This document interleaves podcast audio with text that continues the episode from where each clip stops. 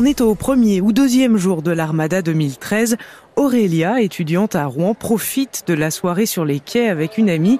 Un marin brésilien, un peu éméché, tente une approche, mais il est vite freiné par un collègue qui s'excuse platement pour l'attitude de son ami et le dialogue se noue. Malgré la barrière de la langue, Mauricio invite Aurélia à visiter son bateau, le Cisne Branco. Ils discutent toute la nuit, ils se retrouvent le lendemain, et puis le jour d'après, Mauricio est même invité pour l'anniversaire d'Aurélia le 13 juin chez ses parents aux Andelys. Et pour la jeune femme, très vite, il y a comme une évidence. Au bout de trois jours, Vraiment, et c'est incroyable ça, parce que moi, j'avais aucun projet de vie, surtout pas avec un marin, euh, surtout pas de me marier et d'avoir des enfants. Mais je vous jure qu'au bout de trois jours, j'ai dit non, je vais me marier avec cette personne et j'aurai des enfants avec cette personne. Et c'est ce qui se passe. Après pratiquement deux ans à se voir ça et là au gré des escales de Mauricio, Aurélia décide de partir pour le Brésil. Il se marie en 2015, lui change de poste pour arrêter de voyager. Elle trouve une place d'enseignante de français dans une école brésilienne. Deux ans plus tard, c'est la naissance de leur première fille, Isée.